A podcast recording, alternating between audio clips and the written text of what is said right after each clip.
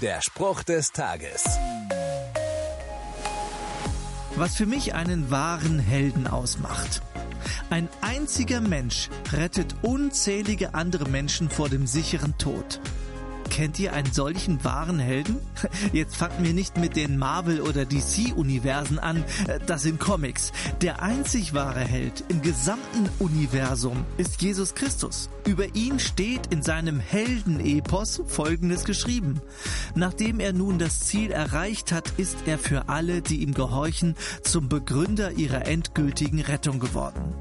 Das steht in keinem Comic, sondern im Buch der Bücher, der Bibel. Das solltet ihr mal lesen.